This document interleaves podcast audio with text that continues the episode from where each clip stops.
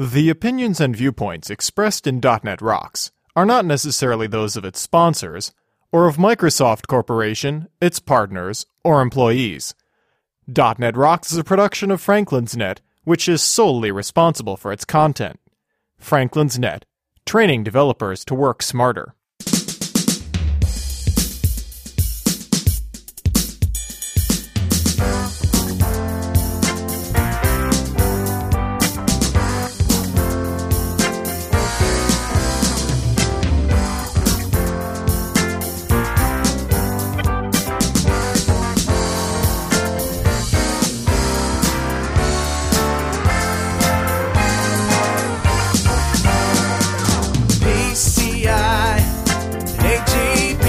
Hey, Rockheads, stop being blockheads and listen up. It's time for another stellar episode of .NET Rocks, the internet audio talk show for .NET developers with Carl Franklin and Richard Campbell. This is Lawrence Ryan announcing show number 580 with guest Glenn Block, recorded live Sunday, June 27, 2010. .NET Rocks is brought to you by Franklin's Net, training developers to work smarter, and now offering SharePoint 2007 video training with Sahil Malik on DVD in RTV style. Order your copy now at www.franklins.net. Support is also provided by Telerik, combining the best in Windows forms and ASP.NET controls with first-class customer service. Online at www.telerik.com and by Grape City Data Dynamics, makers of ActiveReports.net. Simple, powerful, and cost effective reporting for Windows Forms and ASP.NET web applications. Online at www.datadynamics.com. And now, the man whose personality object has an opacity property value of zero, Carl Franklin.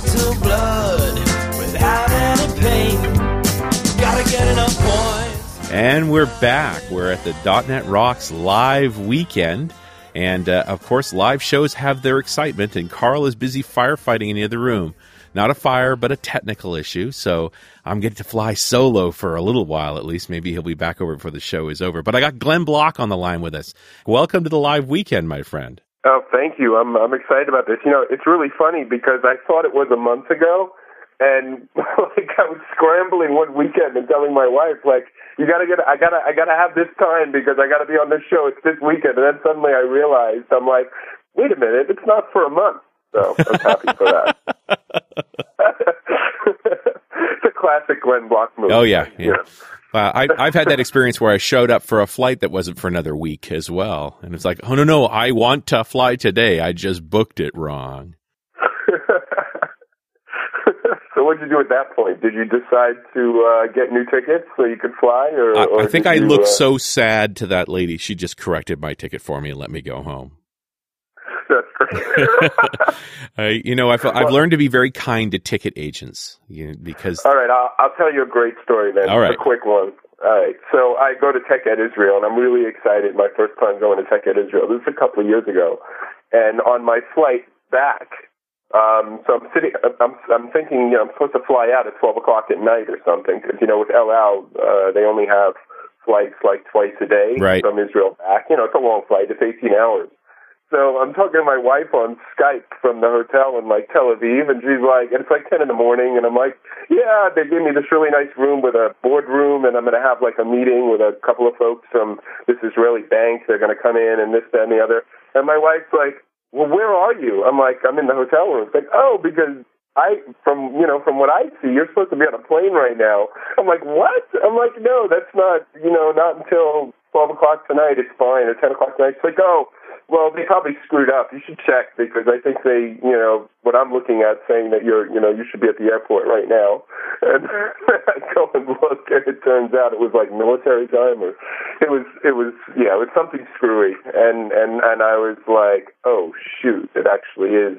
you have missed your flight.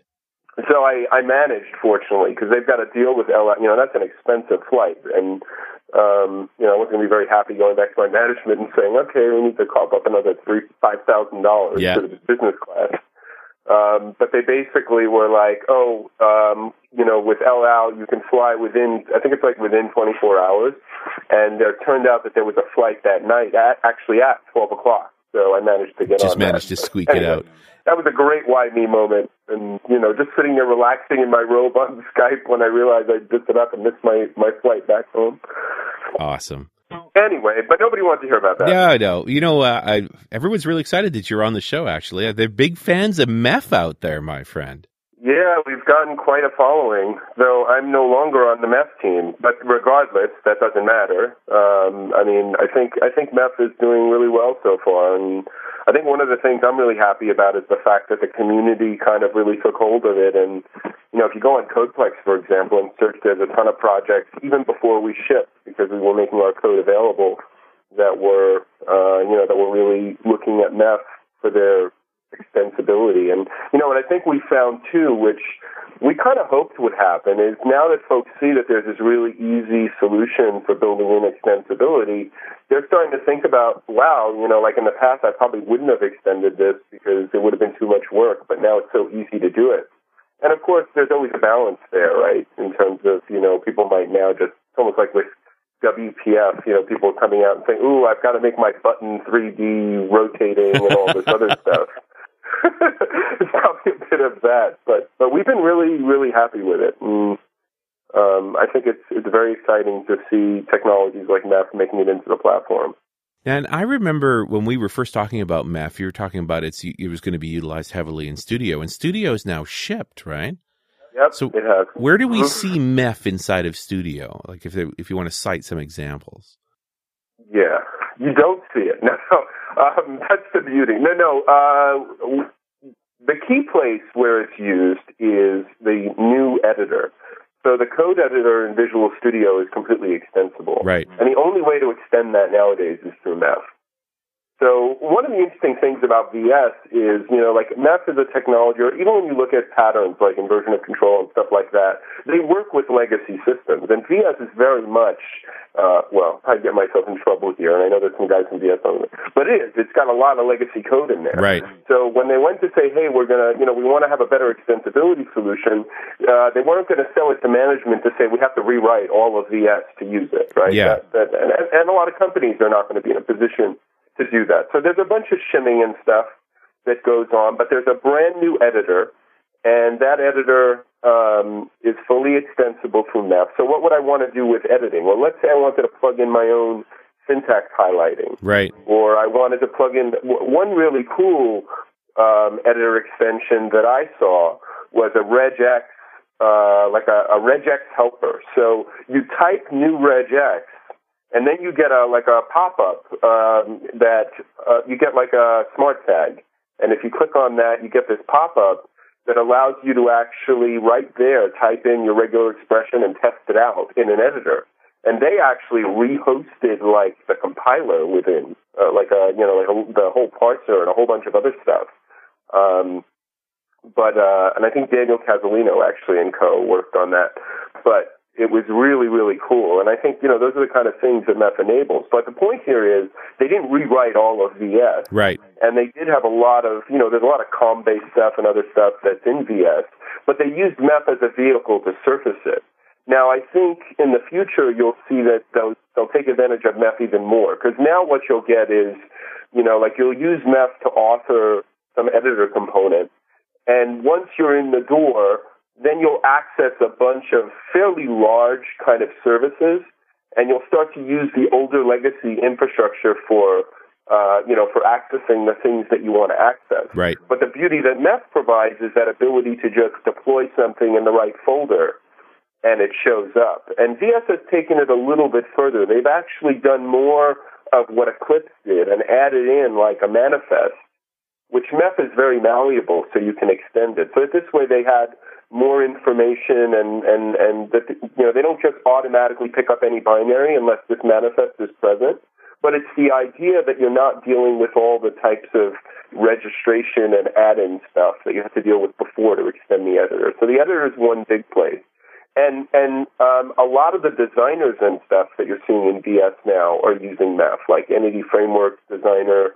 Um, there's a ton of designers all that are that are just getting on board with using MEF and saying, hey, if you want to be able to plug stuff in or extend our designer, you can do that. Um, Team Arc, also the Architect edition of VS, is heavily using MEF in their UML designers, where all the shapes and everything and all that stuff plugs in through MEF. So, you know, now that MEF is there, there's a lot of people that are using it beyond just what the core VS strategy has been, which is really around using it for the editor. Um, and I think the project system is also one of the big places uh, where they use MEF. Yeah, so you'd think that you uh, into, that tools like CodeRush and ReSharper and Just Code would jump all over this as well. Well, they are. They have to. Uh, ReSharper, they're they're using MEF there because you you pretty much have no choice. Like it's not like a would you like to use MEF? it's like if you want to do what you were doing before, you have to. Use Yeah, it, you need know? to be in MEF. That's how So it's that's always a double-edged sword, right? Because we can show lots of numbers how like every ISV that's going to be sending VS is using MEF. Right. But, you know that in itself may not convince a lot of people that MEF is good, but but yeah, it's it's a standard part of the experience, and you know VS has wrapped it. Um, so, like I mentioned, you know, there's a whole bunch of stuff that VS brings in, which is not necessarily MEF, though to a person who approaches MEF from Visual Studio, they might think it is. And and one of the reasons why I've spent very little time talking about VS and all the stuff I've done has mostly been outside VS, whether it be like WPF or Silverlight or console based, like web services, whatever, is because we wanted people to realize that MEF in itself is actually very simple. And, you know, you don't need all this other type of infrastructure that you'll see, for example, when you go into VS, which makes sense in VS. But, you know, it's very easy for people to say, if they built only through the VS model, say, oh, I would never want to use that in my main app because it's just way too heavy. Right. When in actuality, it's not. Yeah, it's quite simple. I think the coolest thing I saw with the whole MEF model for Studio was this idea, and uh, Daryl Miller just mentioned this in the IRC channel, that I could put a plugin in just by putting it in the right folder, and it appears in Studio without even restarting Studio. Yes. Um, well, it appears in the extension manager. Right. Uh, VS does force you when you enable. I think I, I forget. I, I might mess myself up here. I think when you enable stuff, it actually does force a restart. And part of the reason for that is because it could trickle lots of changes. Right. Um, so I so it does show up in the extension manager immediately. But then if you go to enable it, um, and it wasn't enabled before, I believe it actually does force a reset. It's like, hey, we need to restart here. It actually does. Yeah, yeah, it does force a restart. Not the end of the world, but it's just interesting to see that, you know, you were talking about the simplicity of this thing and that we get some of these natural effects. I, I guess the question is, where else are we going to see MEF? I mean, studio is one thing, but it, it ought to spread, shouldn't it? It is. It is already spreading. So I know of several products, and that's very exciting. Yeah. Um, and you can see some of them already, like in things like, for example, you know, MEF shipped in Silverlight 4 as well. A lot of people don't know it's not just part of the desktop; it's in Silverlight 4. Right. And like, you know, we've got a bunch. You know, it's really interesting looking at the way the company is now because we have things that are not quote products, but product teams work on them. Right. And one of the interesting things is the Microsoft Silverlight Analytics framework, which uh, you know, uh, which is something that recently launched, and that um, uses MEF quite heavily for allowing you to plug in different like analytics handlers. Where you know he's got a generic framework, Michael Scherotter, that allows me to just like drop in these different like trackers um, into my UI, and then I can hook things up where you know I can add like support for a new type of um, Linux engine without having to change my code. Cool. And so that I think is really cool. Another one which has gotten a lot of attention recently, which is done by Vertigo, is you know the Silverlight Media Framework. Yes, Um, of course. That's also using MEF to allow you to kind of extend it and plug in different things that happen during the timeline and stuff like that. But we have seen a lot of products uh, internally that are looking now. Now that MEF is there, it's like the standard when people say, "Hey, we want to do extensibility." Um, and I've even had some discussions, you know, like since I joined the WCF team, which is where I am now officially. Um, and you know, we're looking at it as well and saying, like, "Hey, maybe we can." Leverage MEF instead of continually adding all these configuration APIs. Well, you know where I'd like to see MEF show up would be Internet Explorer. We had a conversation yesterday where they're talking about just how difficult it is to build an add-in for IE compared to say an add-in for Firefox. So Gotcha. yeah, maybe you can go give some love to the IE team. We make IE nine have an easy add-in model. That would be nice. One of the things, though, that brings up, and I think Firefox does this, is the notion of isolation. Right. And we've had a lot of customers who've asked us about that. We punted on that with MEF, partially because we felt we didn't have a great isolation solution in the framework. Like we went and tried to build, we went and built one. We built MAF, uh, system.addin, but it was so complicated, you know, in terms of the amount of stuff it imposed on it for people to use it that they just didn't end up using Yeah, they're it. not, they're not going to use it if it's that difficult. And this is all about trying to make sure that if you're adding crashes, you don't take out your host app. Exactly. Just a, just ask the Outlook team about this, right? Yep. You know, So MEF, you know, we continually, if you go into Codeplex, we continually have people that ask us about this, and we kind of were like, look, our first foremost goal with MEF is simplicity. right? And as soon as we bring something in that now, because you want to be able to work in this kind of distributed, uh, you know, cross app domain fashion, if it ends up imposing the experience for everybody, whether they care about that or not, there's no way we're going to do it. Plus, we just felt like, you know, until there's a better platform answer for doing this stuff, I mean, we have app domains, but a lot of people don't feel that's ideal. Right. You know, um, then, uh, you know, we've just kind of stuck to our guns and said, look, there's other stuff we can work on.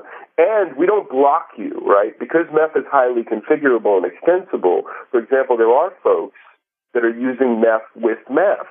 And if you go to a guy's blog, I'll call it out, Kent Boogaart, uh, kentb.blogspot.com, he's got a blog post on MEF and MAF where he talks about a path, one path of many actually, that you can integrate the two technologies. But it's, it's definitely been a big ask for us to provide that isolation. So this is MEF and MEF. There's MEF, it's MEF and MAF, M-A-F. It's a little confusing. Okay. You know, we like to add in a little bit of confusion. No, I'm I'm a little confused. That's why I'm asking. System.addin. Okay. System.addin, have you heard of System.addin? Yes. System.addin's other name was the Managed Add-in Framework. Right. MAF. And then, not to be confused with, the Managed Extensibility Framework. Okay. And it gets really confusing if you go on Codeplex, because on Codeplex there's one website that's the Managed Add-in and Extensibility Framework. um, we won't go into that. That's, that's just mean. That's not nice at all. I know. You know, And, and there's a, I mean, you're talking about the the Silverlight uh, framework that uh, Vertigo did. That's up on Codeplex as well. It is. Yeah, Codeplex is really taking off. I mean, I think a lot of things that in the past companies would just put as like MSIs, you know, that either either Microsoft would ship something. They're really looking at Codeplex as a good vehicle for getting stuff out there that's, you know, I think cheaper, um, provides a richer community interaction, gives people a chance to vote, um, good visibility. I think it's I think it's uh, it's really starting to have this catalytic effect. The uh, of course you, you talk about the simplicity model around MEF and keeping it very simple, which I know the add-in people appreciate, but the protected model's got to be all about the the host app because if you you know if you're selling a host application and Studio is part of this problem, right? Somebody puts in an add-in with MEF that can crash Studio. It's Studio that gets the tech support call, not the add-in. Yeah, Studio, I forget what they, I don't know if Studio, Studio, I believe, actually does do some type of uh, isolation, but I'm not 100% positive, or at least they were looking to do that in the future. But yes, that is true. Yeah. That is absolutely true. Uh, that's a risk that you take. But, you know, same kind of thing can happen with Eclipse and other, I mean, it, it, it's, it, it can happen, right? Sure. But, but it would, but it would be nice. Although Java does have some things that make isolation, you know, with some of the class loaders and stuff it has, it, it does have some interesting things it can do that Well, and we've uh, seen some of these you know. isolation techniques, which not only impair the number of add-ins, but don't seem to actually achieve the goal of keeping the host platform stable. That you still have an add-in, even though it's running in isolation, that could somehow make that host app go at least hang, if not just flat out die. Yeah, it's a tough it's a tough problem. So, Um, and I think it's one that ultimately we do need. You know, would be great for us in the platform to have a better um, a better solution for. Um, we just you know we just don't have one yet. But the other thing is though that people survive though, right? Like the the thing is, I think that's part of it too. Like people say, well, we must have this, right? But we've been dealing with this in .NET forever. yeah, and life goes on. Yeah, somehow we get by anyway. And some do do the separate app domain. I mean, it's not to say that, but but I think a large majority don't. Yeah. Because it's just too much work. This portion of .NET Rocks is brought to you by our good friends at Telerik, who want me to tell you about JustMock, Telerik's mocking tool. And unlike most mocking tools, JustMock can work with non-virtual methods, sealed classes, and static methods and classes, giving you complete control over your code. And of course, you get that great Telerik quality and support. You can read more and download the tool at telerik.com slash justmock. And hey, don't forget to thank them for supporting .NET Rocks on their Facebook fan page, facebook.com slash Telerik. So Clemens Vasters has popped into the IRC channel and said, Isn't the managed prefix kind of a gratuitous throwaway in making these three letter acronyms? MEF and MAF? Yeah, I don't like, you know, I mean, yeah, definitely. I mean, I, I, I, I think we, I, I like, uh, yeah. we don't do great with our acronyms. No, I'm glad it's not the Windows Extensibility Foundation. The WEF? Uh, the Windows, uh, yeah, I'm glad it's not the WEF. oh, the other option there would be the awesome extensibility framework. Yeah, we, we went back and forth on some of the naming. You know, the problem with it too is by the time I joined the team, the name was already out there. And, you know, you build mind share and it's hard to kind of change it. I always thought the managed thing was actually stupid. I, I thought it literally has no value whatsoever, right? Because in .NET, obviously Yeah. it's managed. We've got a caller. Who's our caller? Hello, this is Michael Perry. How you doing? Hi, Michael. Good to talk to you. You got a question for Glenn? Michael? Yes, yeah, actually I do. Um, excuse me. We've got a uh, a need at uh, at work that uh, that we've ended up satisfying ourselves, but uh, hopefully there's going to be a Microsoft solution for this. And basically, um, you know, in IIS you can host a, an application that is a service that somebody can call, and so it reacts when when it gets a call. And in BizTalk you can host a long running uh, service, if you will, but it's not something that gets called. It's it just is always running. And uh, we needed something that hosts um, these services that uh, that keep running, but they're not the same kind of long running thing that uh, that BizTalk does. It's just you know I need a thread and I need to do some work on it. And uh, so we we solved this by creating a a Windows service and using Castle so that we can configure what our activities are. Sure.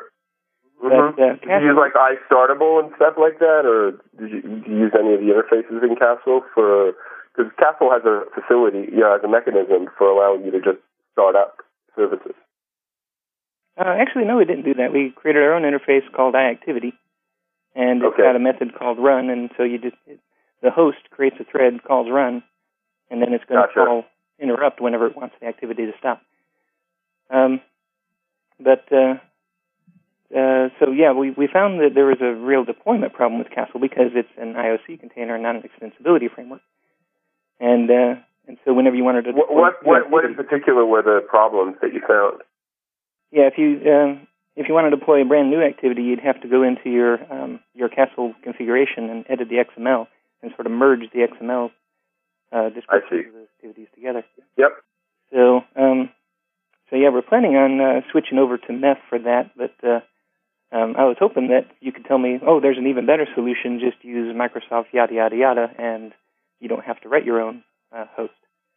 Well, I mean, MEF. What MEF will do for you is make it really easy to discover those new things that you want to add, where you just simply drop them into a folder, for example, and they show up. Um, so you can get rid of the needing to write the XML um, potentially. Um, now, sometimes when you're using like Castle Windsor and you're configuring components, you also have other types of information that you're putting in. Um, now, MEF has a facility called metadata that allows you to provide a little bit of extra information. Now, primarily, we use that for self-description. For, uh, but but you could come up with your own mechanism for how you provide that additional information. But I think in principle, if you want to have a system where I can just drop things in a folder and the system reacts, an adaptive system, and I don't have to explicitly configure it, um, then MEF might be a good choice for you. Now, you'll have to do something similar to what you did there. You'll need, you know, MEF discovers things through contracts. So if you want to have something that's like a startable equivalent or your actionable, you know, you could use your existing interfaces that you've created. And then what you'll do with MEF is, you know, MEF uses catalogs to identify what's available. And you have various different types of catalogs, including you can create your own. But the one, the one that many people use is directory catalog. Um, you might want to write your own if you're wanting to have more control, as as in saying, well, just because you drop something in my directory doesn't mean I'm going to pick it up um, because I want to look at the assembly or expect some key or something like that. But writing catalogs like that in MEF are relatively easy because you can compose a lot of our existing lower level ones. But anyway, um, in principle, you know, using MEF to discover those plugins and then starting them up on a background thread or something. I mean, you'll write the logic that will start those up on a background thread, but you could definitely use MEF as a mechanism for, you know, discovery. That's what it does great. Yes, actually. Um, yeah, there's there's another aspect to that, and that's the, the governance. Uh, I had asked uh, um, Michele Bustamante uh, about that uh, earlier in the in this series, and um, so the idea that uh, that I can configure each of these activities um, in order to, you know, they have to have their own um, their own settings. They have to have their own connection string. They have to talk to other services, and uh, Sure. and so if I just if I drop just the the components, I mean that's the code. But um, is there a good solution for uh, the configuration to be sent to that? So if you go on my blog, blogs.msdn.com slash gblock, and, and Richard, if you keep track, I can send links for anything that I mentioned here. But one of the links, one of the, I have a, a set of posts on configuration and MEF. So what you would likely do is, there's a couple of different ways you could do it. One is you can use metadata on your component to, uh, metadata is a way of self-describing your components with additional information. So you could put like a name, let's just use name as an example, for your component. And then what you could do is have a different mechanism where you allow a configuration file, for example, or a database where you can associate that name with whatever settings that you want. And then because MEF does injection, it can, the component when it's being built up, um, can, can ask using a declarative dependency, it can, it can specify and say, give me this configuration service. That's what these, this blog post will do. If you search for configuration on my blog, that I can then use to get to the actual settings that I need. So it's totally doable. There's probably about five different ways to do it, but the one that's probably most common is to have like a configuration service with a known contract, um, and then you know just have the um, component that needs to be configured pulls in that information as a dependency, either a property or a we call them imports, a property import or a uh, constructor parameter import, and then it can access all the information um, that it you know that it needs. That would solve a problem. Yes. This is uh, Carl Franklin. You're listening to .NET Rocks live weekend. I have been uh, away. Yeah, had a busy half hour there, my friend. Yes, I did. Hi, Glenn. Hi, Carl. You know, I guess this means I'm going to get heckled now. No, no, not at all.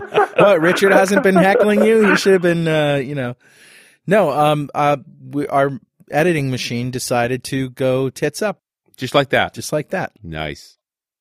So, if you'll pardon the expression, no problem.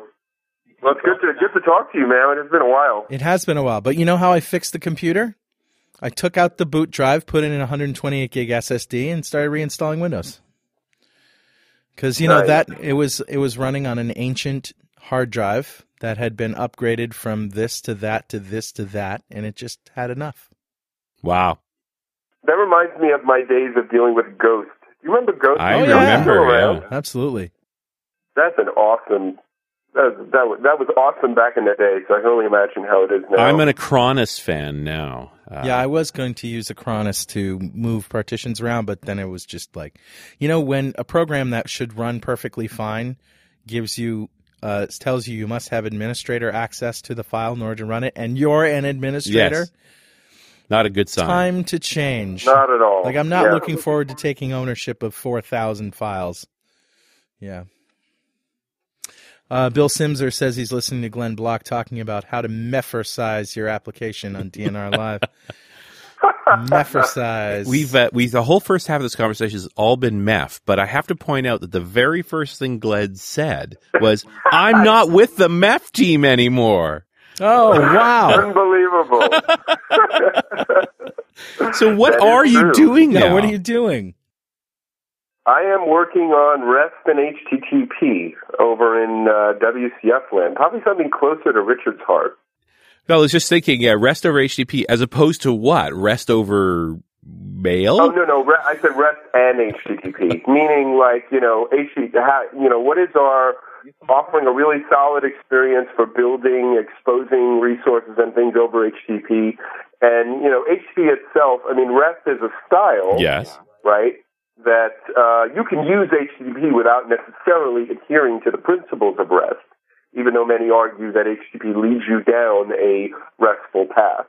And so our first focus is really on, you know, what is the experience for leveraging HTTP, you know, providing a really natural way for doing that. And second, you know, if you're uh, an adherent to, you know, uh, a RESTful style, making it so that the platform makes it really easy to do that and doesn't stand in your way. Yeah, isn't the answer to this from Microsoft OData? Well, OData, that's a good, you know, I, I said to my, I was almost going to tweet, wonder what controversy I'll get into. before. OData is a very specific format that is RESTful, right? So um, it definitely is RESTful, and it allows you to do, uh, to map against your verb different, uh, you know, and it's, it's, it's really about data exchange, though, though it does do other things. But you have to be talking in OData right? You're you're you're you're constrained by whatever constraints OData sets for you. Um, and like, let's say you want to talk to systems that aren't talking OData, Right. Right. Well, you can either say, well, I'm not going to talk to those systems, or um, you know, you can uh, you can look at really leveraging HTTP um, for for talking to those systems. And I think that OData, you know, OData is built off of the Atom type um, protocol, um, and it's a feed-based protocol, and that's great for a lot of things, but it doesn't solve all problems.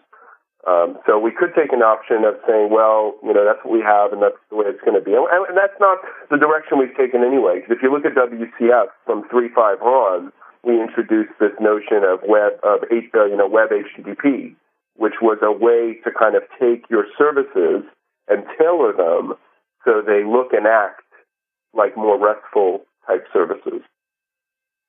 So I think it's really about, it, it's interesting because people say, when I talk with Alex James, you know, he says, well, OData is about interoperability. Well, I'd say REST is about interoperability too, but of a different sort, right? Like OData is like a bunch of, uh, a bunch of different systems have agreed to play by a specific set of rules so they can interoperate with one another. And, um, you know, using pure HTTP is about saying, hey, I can talk to anybody as long as they go over HTTP. Hmm.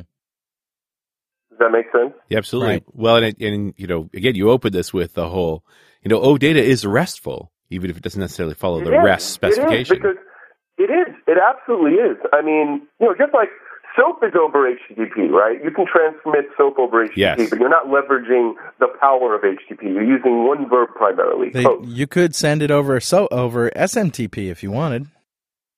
Sure, because SOAP is itself its own encapsulated protocol. Right. So when people are building systems for HTTP, they're saying, hey, I want to fully leverage HTTP and the caching and the verbs and content negotiation and hypermedia. These are all things people will talk about in the kind of RESTful community. Right. And they're saying, hey, you know, let me fully leverage that. Don't impose any unnecessary rules above what the spec tells me I can do. right.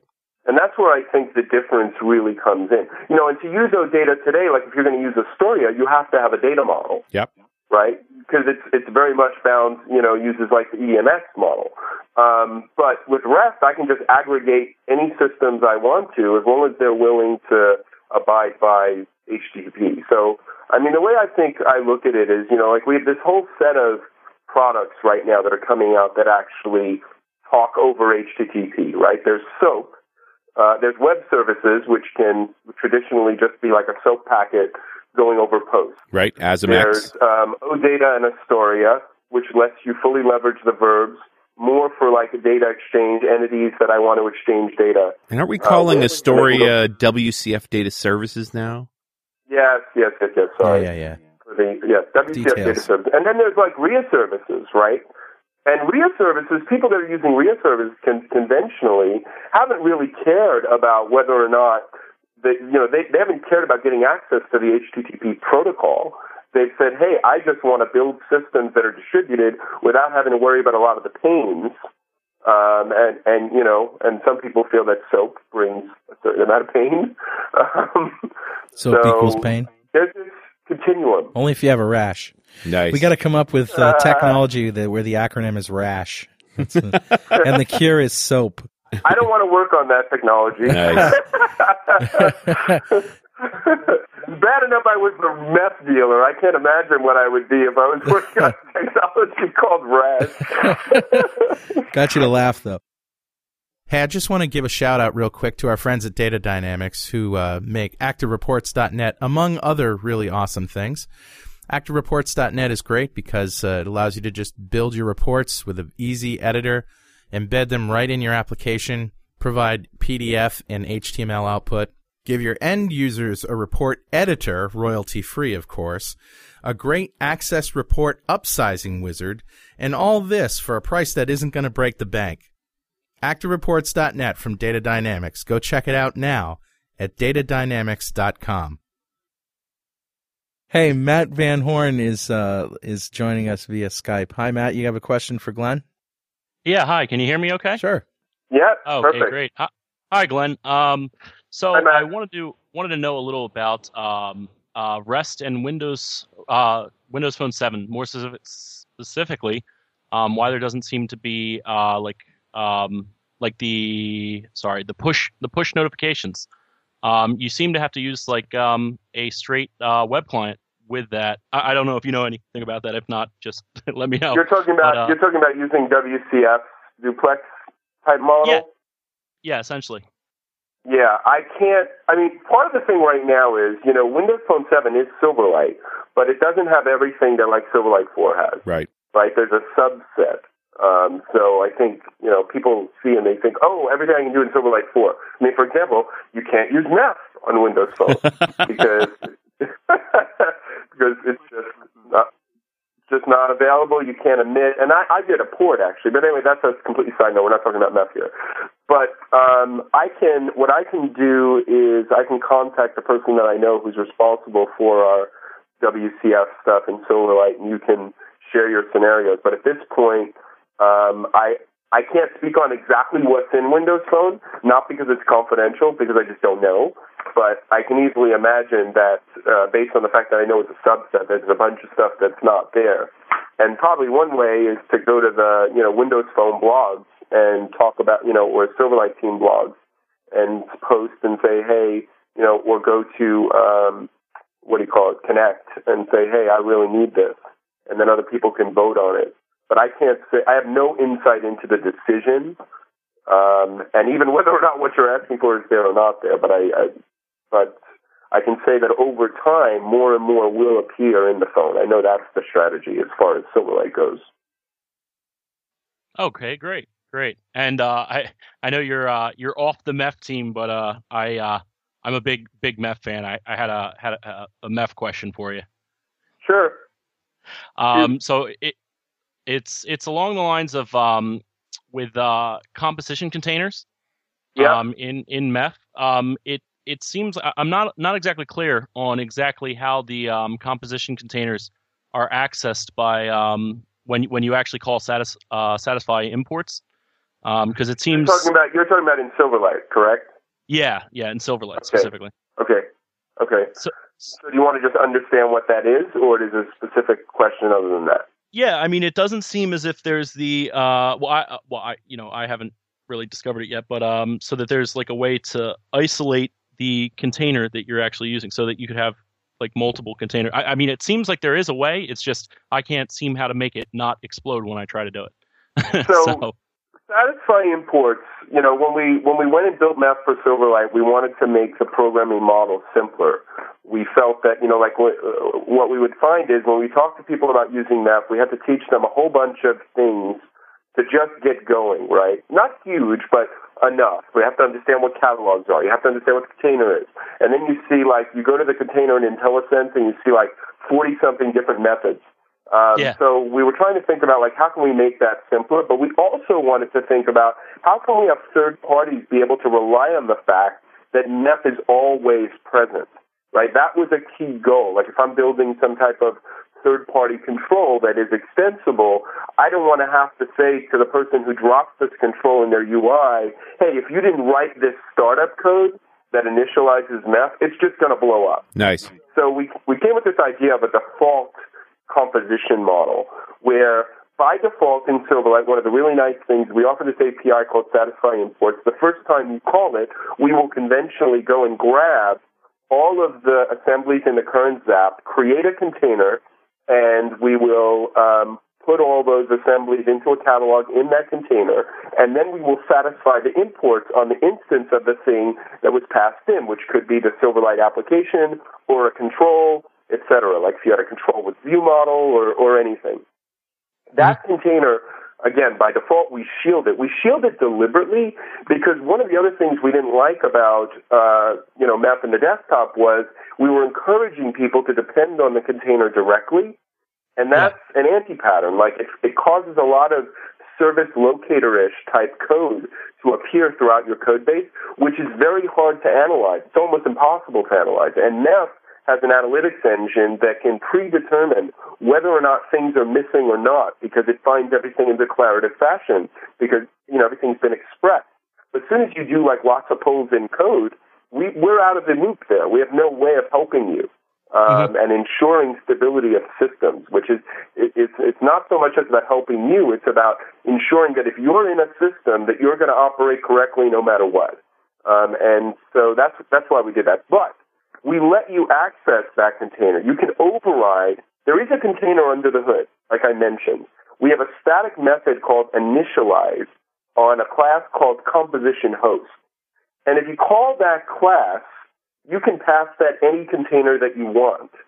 So if you wanted to do a hierarchy of containers, what you would have to do is something a little bit further. You could, for example, derive from composition container and override a method called getExportsCore, which is built into our container, um, to then have some type of strategy to route you to a different container. It would probably need some state because it wouldn't have access to the instance, but it is doable um, using using the model I just described. You can also, if you want to just use our existing container, create something that's called an export provider. And if you look on my blog, you can see a bit about that. And using an export provider, you could write a strategy within that export provider that routes it to other export providers or other containers. Container actually is an export provider. So in short, what I'm trying to say is if you want to do anything with hierarchy of containers using composition initializer, you need to override the container uh, using that initialize method I told you about. Um, and you'll need to do some customization. Now, now you're getting to a different, bigger question around scoping. And scoping has been a huge thing that we've been worried about. When we went and did composition initializer, we said, oh, we're going to have a single container. It's going to be really easy to get going if you're in this set of scenarios. Once you get into hierarchical containers, you really have to ask yourself, is composition initializer even the right thing to use? Um, and it may be, uh, but you need to do a bit more work on it. But I do know that the MEF team is really focused in the next version on providing a scoping solution for being able to say, like, these things live in this container, these things live in this container. What's your particular scenario, though? So, what is the example, or what's the particular scenario you're working with? Well, that uh, unfortunately, that particular scenario is uh, under an NDA, Ah, so there you really go. can't can't talk about it. But uh, there's some some very interesting uh, stuff that's going on under there, and I'm just trying to wrap my head around some of some of that stuff and and try to implement something kind of kind of uh, hokey that will solve the uh, the the issue I'm running into. But We always think Well, hokey when we think MEF, don't we? no, Oh, actually, great. I, I think the opposite. I mean, MEF is actually, in my opinion, MEF is for the majority of what you're going to do with it, very, very straightforward and, and, and quite quite well done. I mean, that's that's why uh, that's why I, I posted in the, the, the tweet all hail Glenn Block from all, who all exports and imports uh, come. Awesome. I missed that one, but I will, I will check but it. uh, I mean, Cool. it, it really is a well done system, and I, I- I'm a big fan. And I, I've used used MEF. I've I've put it- put together a couple blog posts about it, and I, I really do do like it. And uh, so, you know, So, so job. I would say that MEF supports hierarchical. Like, if you're trying to do hierarchical stuff, MEF definitely supports hierarchical containers. Um, The last thing, you know, you might find more success if you say in these scenarios, maybe composition initializer is not the best thing to use. Although I've given you an idea of how you could do it, but I think you'll find like just arranging containers in a hierarchy is something MEF supports very naturally.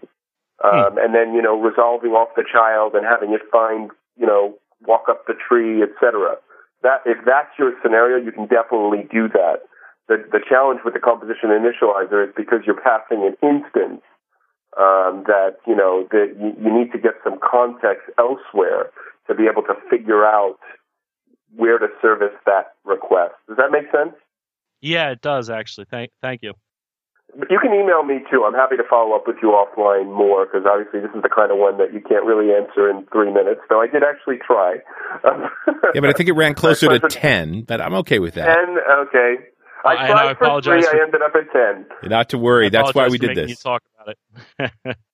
Well, thanks so much for your call. uh, my pleasure. Thanks, guys. Have and I'm loving the show. Thanks. I'm glad you like it. We're having a good time doing it. Yep. All right. Bye bye. Hey, Glenn, there's a conversation going on inside the IRC channel, sort of debating around uh, this extent, the, the project you're working on around REST and whether it's part of OData or an extension to OData. And that's led us into this whole conversation about the complexities of WCF and how it seems that WCF has gobbled up all of these data communication methods. Yeah, I mean, um, I think it has been our strategy for data communication. So one of the reasons why am I here? Why am I working on this particular Yes. position? You know, like we've, I think in the past our strategy has really been to abstract away all the communication details. Right. Right. That's been the strategy. Yeah, just yeah, go take a look at DCOM, right? Extract Ex- away the yeah, right. extract away the communications. Yeah, I mean, and I think there's a pro and a con to that, Yes. right? I mean, I think there are pros to it. But I think for a lot of people that are building systems that don't necessarily need those benefits, it's like a cost I'm paying no matter what. Right. And so with HTTP, a lot of people, you know, and people have said that about SOAP in general. Yep. Right? They said, like, if I need WS star, then SOAP is great. But if I don't, I'm paying this continual tax of everything has to be formatted in this very specific way, mm-hmm. which means that any system, whether it's a mobile phone or anything else, needs to talk that language to be able to play, right? And that and that's an expensive, you know, that's costly in a lot of different ways. So we started, as I mentioned, with the WCF Web HTTP stuff to say, oh well, now you can work over HTTP, you don't have to work over SOAP, but it was still in that same model. Right. So what I'm exploring, and I will say exploring here, I'm going to be non-committal at this point, Mhm. but my mission for coming here is to say, like, okay, let's say we look at HTTP and say, instead of abstracting it, you want to work in HTTP. Like, you chose it because it's light, and it offers a lot of power if you work with it directly. So how can we make it easy for you to work with it directly? And I think we've made a lot of progress on that with the web HTTP stuff, but I think we could go further. And we've seen some of that with some work we did intermediary called the REST Starter Kit. There were a lot of people that were really happy that we shipped this like RESTful client called uh, this HTTP client that lets you fully access all the things HTTP has to offer. Right. And I think it's not well understood exactly what that is. Like people think about HTTP, they think about either SOAP, they think about uh, POX, like just pass some objects over the wire, being serialized, or they think about HTML. And what I've learned, and I'm a noob to this space, but I've now been in it maybe about six weeks, eight weeks, trying to but like 24 hours a day, trying to get my head around Sure. it. Talking with a lot of community, there's some real benefits to natively leveraging HTTP in terms of scalability of your applications and maintainability. Like what if your apps can move to be hypermedia driven, for example. Right. Um, which is the way your browser works, but you don't think about it in the context of application. Like, you know, think about workflow, not workflow big W, but small W, where you can draw, you know, you can use hypermedia, um, which is the idea of links to drive actually how your application works, um, as opposed to just driving like UI navigation. Yeah. And um, and and there's a lot of things you can leverage from HTTP in terms of scalability with caching. Like for example, if you stick to the rules and get is an idempotent operation, it means that you know servers can automatically cache get requests right? They know what to do if you're doing a get. Yeah. But if you use get in a way that's not idempotent, you can't gain any of those benefits, right? And there's a lot of people that have built very simple systems where they'll do a get, but it actually results in a change somewhere. And then you lose a lot of those benefits. So I think what I'm looking at, I agree that I'm the first to say that I do believe that WCF is very complex. Right. Um, I never wanted to use it in the past. Right. That's how bad it was for me. But um, you know, uh, but what I see is we're looking now to simplify and say, hey, if you want to work with HTTP, let's give you a model that works well for HTTP. And let's think about things like testability. Let's think about keeping it very lightweight. Um, let's think about not requiring oodles of configuration. These are all things that my team is focused on right now. Well, and it's exciting to me that a MEF head, somebody who is all about simplicity, is dancing around the area of communications at WCF, which has, let's face it, just not been about simplicity. You know, that was the attraction. And the other big attraction for me coming to the team is to drive community involvement in what we do. Right. There's a bunch of people that can tell you, like, since I joined, but I haven't even done a blog post yet that said that I've joined the team, but I've talked to tons of people already, told them what we're up to, and we're brainstorming. And, you know, I'm, what's interesting for me in this role is I'm not just going to the .NET community, like I'm looking, you know, there's a lot of folks that care about HTTP in the, in the Ruby world, in the Java world, I'm I'm communicating with and you know really trying to become friends with a lot of the folks that are out there that have built solutions in Ruby in Java and saying, hey, you know, what have you learned? How can we build this in a way that makes it really natural and something that you guys would stand behind, even if you're not using it. Right. You would say, yeah, that's not a bastardized, you know, M dollar sign tainted version of HTTP. Uh, but it's one that actually meets the needs. And I think the only way to do that is to get out there. And we're also looking to hopefully get on Codeplex and do this in a very open way, the stuff that we're building going forward. So I'm really excited about it. Well, Glenn, it was great talking to you. I'm afraid to tell you the hour's already gone. Yeah, I'm not surprised. We feel like we're just getting rolling, my friend. We could probably take a few This more calls and just keep on going. But uh, I've got another guest coming up in a few minutes, and it's Ethan Weiner, which should be really an interesting conversation. And Amazing. As opposed to this Well, one. a great idea. I'm glad you like it. We're having a lot of fun doing it. It's a ton of work, but it's been very rewarding, and it's been great talking to you, Glenn. So thanks so much for coming on. All right. Bye bye.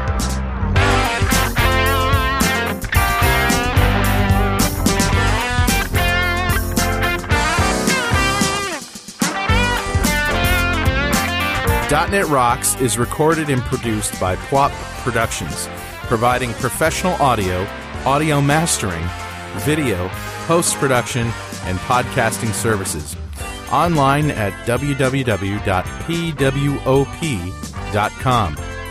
.NET Rocks is a production of Franklin's Net, training developers to work smarter and offering custom on-site classes in Microsoft development technology with expert developers online at www.franklins.net.